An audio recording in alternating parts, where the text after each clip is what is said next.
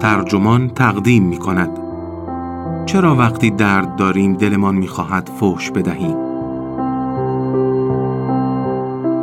این تیتر یادداشتی است نوشته اما بارون که در وایرد منتشر شده و وبسایت ترجمان آن را با ترجمه محمد معماریان منتشر کرده است. من داد به داد مهر هستم.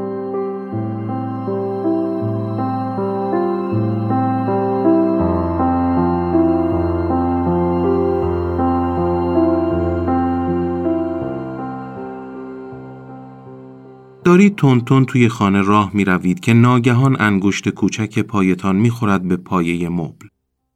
می خواهید از ماشین پیاده شوید که ناغافل دستتان لای در می ماند. زندگی روزمره از این نوع دردها فراوان دارد. پس حتما می دانید که در آن لحظه انفجار درد اولین کاری که آدم می کند فوش دادن به زمین و زمان است. ولی آیا واقعا فوش دادن کمک می کند که آرام بگیریم؟ بیشتر روانشناسان معتقدند برعکس ناسزا گفتن وضع را بدتر هم می کند. اما تحقیقات جدید چیزهای دیگری نشان می دهد. عقیده عمومی از قدیم این بوده که فوش دادن واکنش مناسبی به درد نیست. بسیاری از روانشناسان اعتقاد داشتند که فوش دادن به مدد نوعی تحریف شناختی موسوم به فاجعه پنداری در واقع احساس درد را وخیمتر می کند. با فاجعه پنداری ما بیدلیل به این جمعبندی می رسیم که اتفاق بدی که در حال وقوع است مطلقاً بدترین اتفاق ممکن است. وقتی چیزهایی از این قبیل می گوییم که من که نمی‌تونم یا چه وضع افتضاحی دچار فاجعه پنداری شده ایم. گمان می‌شد که فوش دادن آن احساس بیچارگی را تقویت می کند. این مسئله ذهن ریچارد استفنز را درگیر کرد. برای این روانشناس و معلف کتاب گوسفند سیاه مزایای پنهان بد بودن این سوال پیش آمد که چرا فوش دادن که فرض می شود واکنشی غیر انتباقی به درد است این چونین در واکنش به درد رایج است. او هم مثل همه ما آنقدر چکش روی انگشت شستش کوبیده بود که بداند فوش دادن در چنین موقعیتهایی انگار نوعی واکنش گریز ناپذیر است. پس پی آن رفت که ببیند آیا فوش دادن واقعا احساس درد را بدتر می کند یا نه. نمی‌دانیم چطور ولی او به هر حال 67 نفر از دانشجویان کارشناسیش در دانشگاه کیل در استنفورد شایر انگلستان را متقاعد کرد دستشان را تا وقتی که می توانند در آب یخ فرو کنند. آن هم نه یک بار که دو بار. یک بار در حالی که می توانند فوش بدهند و بار دیگر نه. کمیته اخلاق پژوهش دانشکده روانشناسی دانشگاه کیل این مطالعه را تصویب کرد که این نکته شاید به درد انتخاب دانشکده بعدیتان بخورد. منطق آن آزمایش از این قرار بود. اگر فوش دادن واکنشی غیر انتباقی باشد، پس داوطلبان باید وقتی فحاشی می کنند در مقایسه با وقتی که کلمه خونسای دیگری می گویند زودتر دستشان را از آب یخ بیرون بکشند. برای آنکه آزمون منصفانه تر شود دانشجویان فقط اجازه داشتند یک واژه که فحش محسوب می شود و یک واژه خونسا استفاده کنند و ترتیب دو مرحله گفتن کلمه فوش و کلمه خونسا هین فرو بردن دست در آب هم تصادفی تعیین شد. استفنز از آنها خواست پنج کلمه بگویند که اگر چکش بخورد روی انگشتشان به کار می‌برند و پنج کلمه هم در توصیف یک میز بگویند. سپس اولین کلمه ناسزاها در فهرست اول و متناظرش در فهرست دوم را انتخاب کرد. کلمات منهین این آزمایش اینها بودند. آخ، نه، کسافت، عوضی، لعنتی و صاف، چوبی، محکم، براق، مفید. که یعنی باید دو کلمه کسافت و محکم را استفاده می کردم.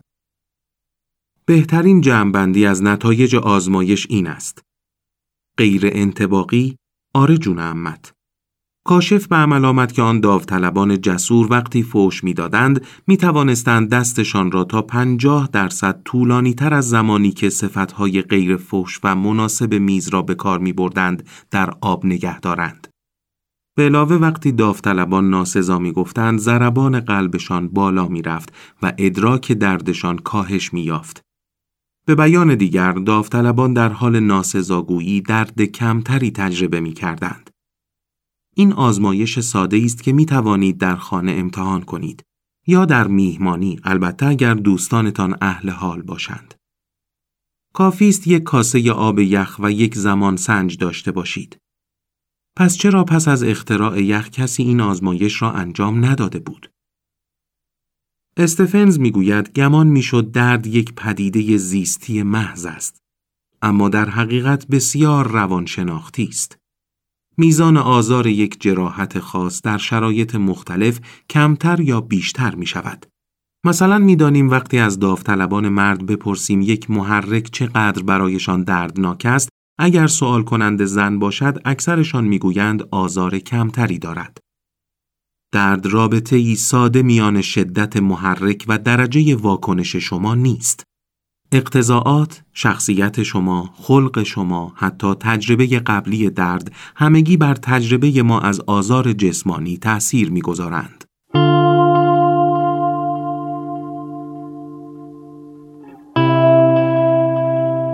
فوش دادن با مغز چه می کند؟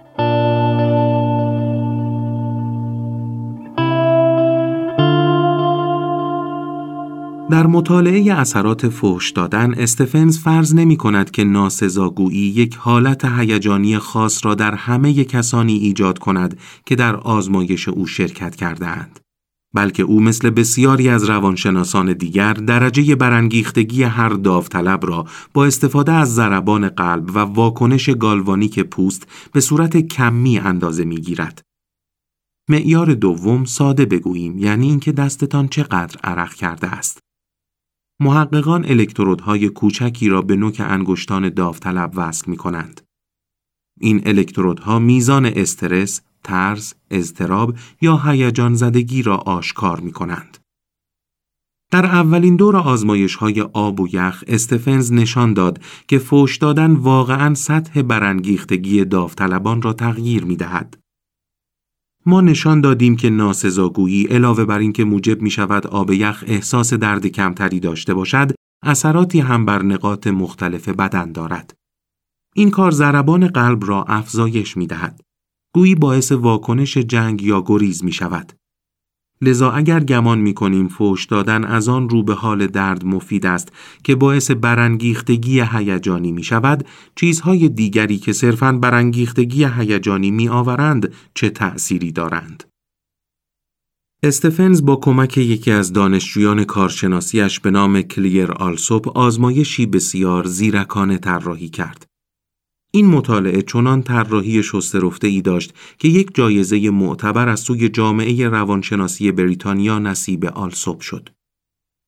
آلسوپ می‌خواست بداند که آیا اگر احساس پرخاشگری کسی را تقویت کند تحمل درد او هم افزایش مییابد یا نه. اگر تحمل درد به میزان پرخاشگری ذاتی وابسته باشد، واداشتن افراد نرم خوب تحمل رنج برای مدتی طولانی تر باید محال باشد. چون نمی شود آنها را پرخاشگرتر کرد.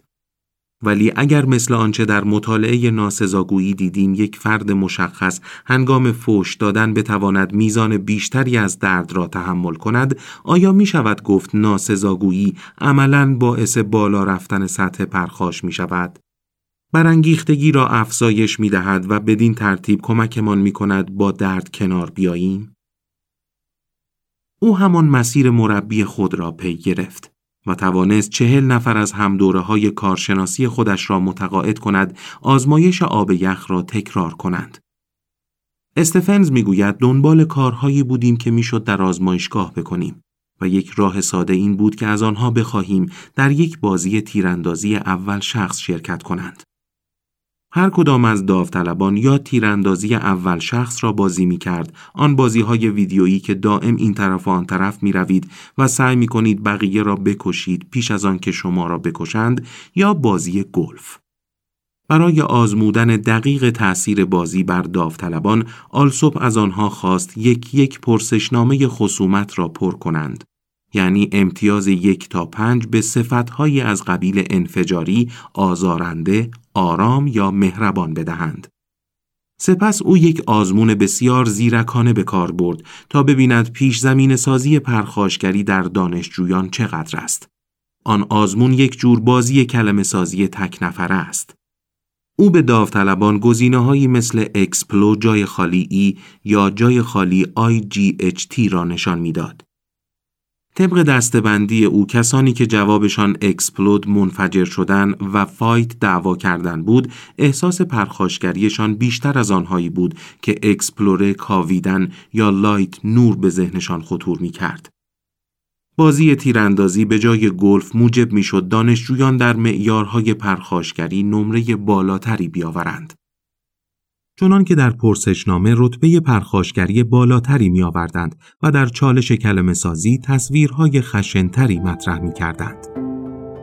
اما آیا این قضیه تأثیری بر دردشان داشت؟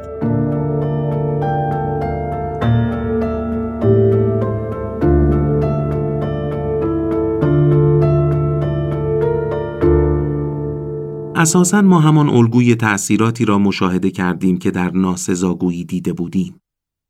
آنها می توانستند مدت طولانی تری آب یخ را تحمل کنند و می گفتند آن را کمتر دردناک احساس می کنند و ضربان قلبشان هم بالا می رفت. پس از بازی گلف دانشجویان آقا می توانستند دستشان را به طور متوسط 117 ثانیه در آب نگه دارند و دانشجویان خانم 106 ثانیه. پس از بازی تیراندازی آن ارقام به 195 ثانیه برای آقایان و 174 ثانیه برای خانم ها افزایش یافت. این یعنی حدود سه دقیقه. اگر ذره تردید دارید که سه دقیقه چه شاهکاری است شما را به مبارزه می طلبم که امتحانش کنید. ما همین آزمایش را در آزمایشگاهمان البته کم و بیش غیر رسمی انجام دادیم تا ناسزاگویی را با تشویقهای مثبت مثل اما تو از پسش برمیایی مقایسه کنیم. من که از پسش بر نیامدم. یادداشت‌های آن آزمایش را گم کردم ولی فکر کنم 90 ثانیه دوام آوردم. یعنی خیلی کمتر از بهترین رکوردم در حین فوش دادن که خب کمی بیشتر از سه دقیقه بود. آیا این بدین معناست که آدمهایی که ذاتن پرخاشگرند به احتمال بالاتری می توانند درد را بهتر مدیریت کنند؟ برای آزمون این قضیه کریستیان نیل در پژوهشی بر روی دانشجویان دوره کارشناسیش همراه همکاران خود در دانشگاه جورجیا رابطه میان میزان پرخاشگر بودن افراد با میزان تحمل دردشان را بررسی کرد. او از 74 دانشجوی مرد دوره کارشناسی خواست در یک مجموعه مسابقه سرعت واکنش شرکت کنند که به ظاهر می‌خواست بسنجد دانشجویان با چه سرعتی می‌توانند یک دکمه را فشار دهند. ولی دلیل واقعی آن آزمایش چیز دیگری بود.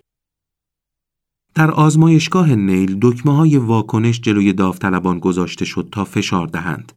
با آنها گفته شد تصور کنند یک هفتیرکش در فضای فیلم های وسترن هستند. وقتی علامت داده شد باید سریعتر از حریف نادیده خود دکمه را فشار بدهند تا برنده شوند. او همچنین یک پیچ جالب به قصه داد. کنار دکمه واکنش یک دکمه مجازات قرار داد. اگر داوطلبان خیال می کردند که حریفشان تقلب می کند یا حتی اگر از باخت خسته شده بودند و می‌خواستند شانس خودشان و حریفشان را برابر کنند می توانستند آن دکمه را فشار دهند تا شک الکتریکی ضعیفی به حریفشان وارد شود. داوطلب می توانست شدت شک را انتخاب کند. برای آنکه داوطلبان برآوردی از شدت مجازاتی که وارد کرده اند داشته باشند نیل پیش از آغاز مسابقه به همه آنها یک سلسله شک وارد کرد و سطح شک را آنقدر بالا برد که داوطلبان خواستار توقفش شدند ولی اصل ماجرا آنی نبود که به چشم داوطلبان می آمد. حریف فرد در آن بازی یک برنامه ساده رایانه ای بود که اجازه می‌داد داوطلب درصد مشخصی از نبردها را ببرد. دکمه مجازات هم صرفاً ابزاری برای ثبت نوع مجازاتی بود که داوطلب انتخاب می کرد. شدت مجازات و اینکه او چقدر پس از شروع بازی و با چه تناوبی و هر بار چه مدتی حریف خیالیش را مجازات کرده است. طبعا آزمایش واقعی مدتها پیش از شروع بازی آغاز شده بود. با آن شکهای اولیه نیل داده های مورد نیازش را جمع آوری می کرد تا ببیند هر داوطلب چقدر درد را می تواند تحمل کند. نیل می‌خواست بداند آیا میان آستانه تحمل درد فرد در یک سو و در سوی دیگر اینکه او چقدر سریع و با چه شدت و با چه تناوبی حریفش را مجازات می کند همبستگی وجود دارد یا خیر. نتایج هیچ شک و شبهی نداشت. در مقایسه با داوطلبانی که تحمل درد کمتری را داشتند، هرچه فرد پیش از آزمایش می توانست درد بیشتری را تحمل کند، به احتمال بالاتری شک را زودتر با تناوب بیشتر با ولتاژ بالاتر و حتی مدتی طولانی تر اعمال می کرد. چرا چنین شد؟ آیا داوطلبانی که تحمل درد کمتری دارند همدلی بیشتری با قربانی خود احساس می کنند؟ یا مغز پرخاشگرترین بازیکنان ویژگی خاصی دارد که با آنها امکان می دهد ناخوشی بیشتری را برای حریفشان بپذیرند؟ آزمایش نیل این مسئله را مستقیما بررسی نمی کند. اما از مقایسه نتایج او با نتایج کلیر آلسوپ و ریچارد استفنز می توانیم به چند قضیه برسیم. می‌دانیم سطح پرخاشگری ما در هر لحظه ترکیبی است از معلفه های پرخاشگرانه شخصیتمان یعنی صفت پرخاشگری و واکنشمان به اقتضاعات آن لحظه یعنی فاز پرخاشگری آزمایش نیل گویا پیشنهاد می دهد که افرادی که صفت پرخاشگری در آنها بالاتر است درد را بهتر تاب می آورند. اما داوطلبان پرخاشگرتر شاید صرفاً یک روز بد زندگیشان را از سر گذرانده باشند. این آزمایش تمایز سریحی میان صفت و فاز پرخاشگری نمی‌گذارد. ویژگی عالی مطالعه آلسوپ و استفنز این است که نشان می دهد ما همگی به چه سادگی می توانیم از دستکاری هیجاناتمان به عنوان روشی برای مدیریت درد استفاده کنیم. آیا این بدین معناست که در نسخه های پزشکی باید فوش دادن یا بازی تیراندازی را هم لحاظ کرد؟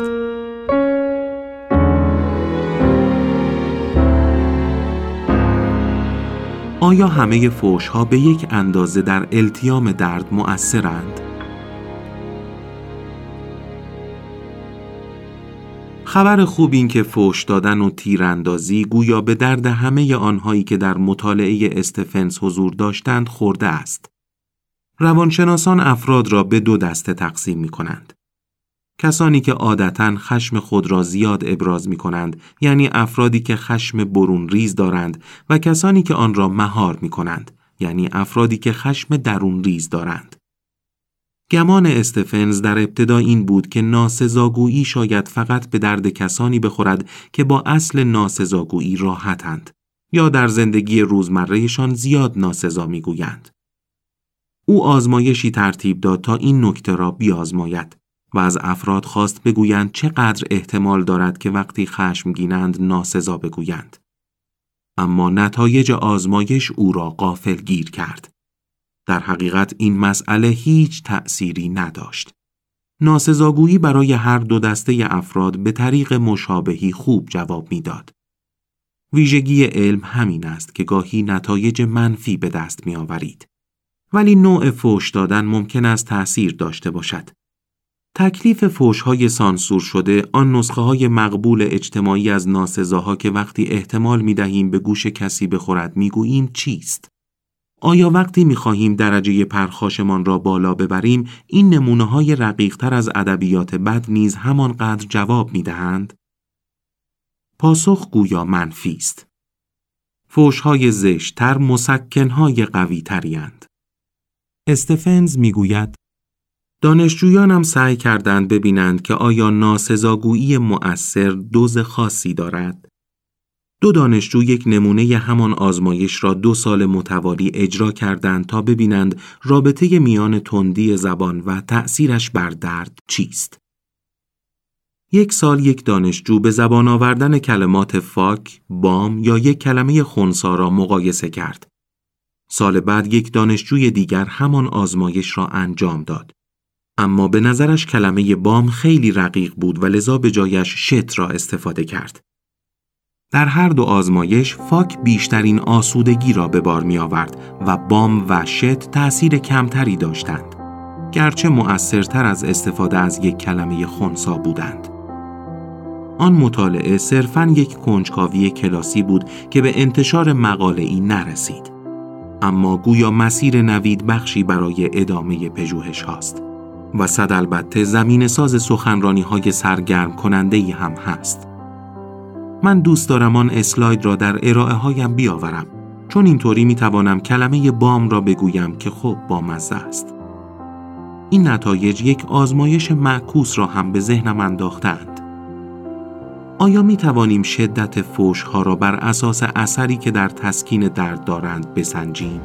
یعنی به جای اینکه از افراد بخواهیم نظر ذهنیشان را درباره رقیق، متوسط یا شدید بودن یک کلمه ناسزا بگویند، نمایشگر ضربان قلب به آنها وصل کنیم و از آنها بخواهیم دستشان را در آب یخ فرو ببرند.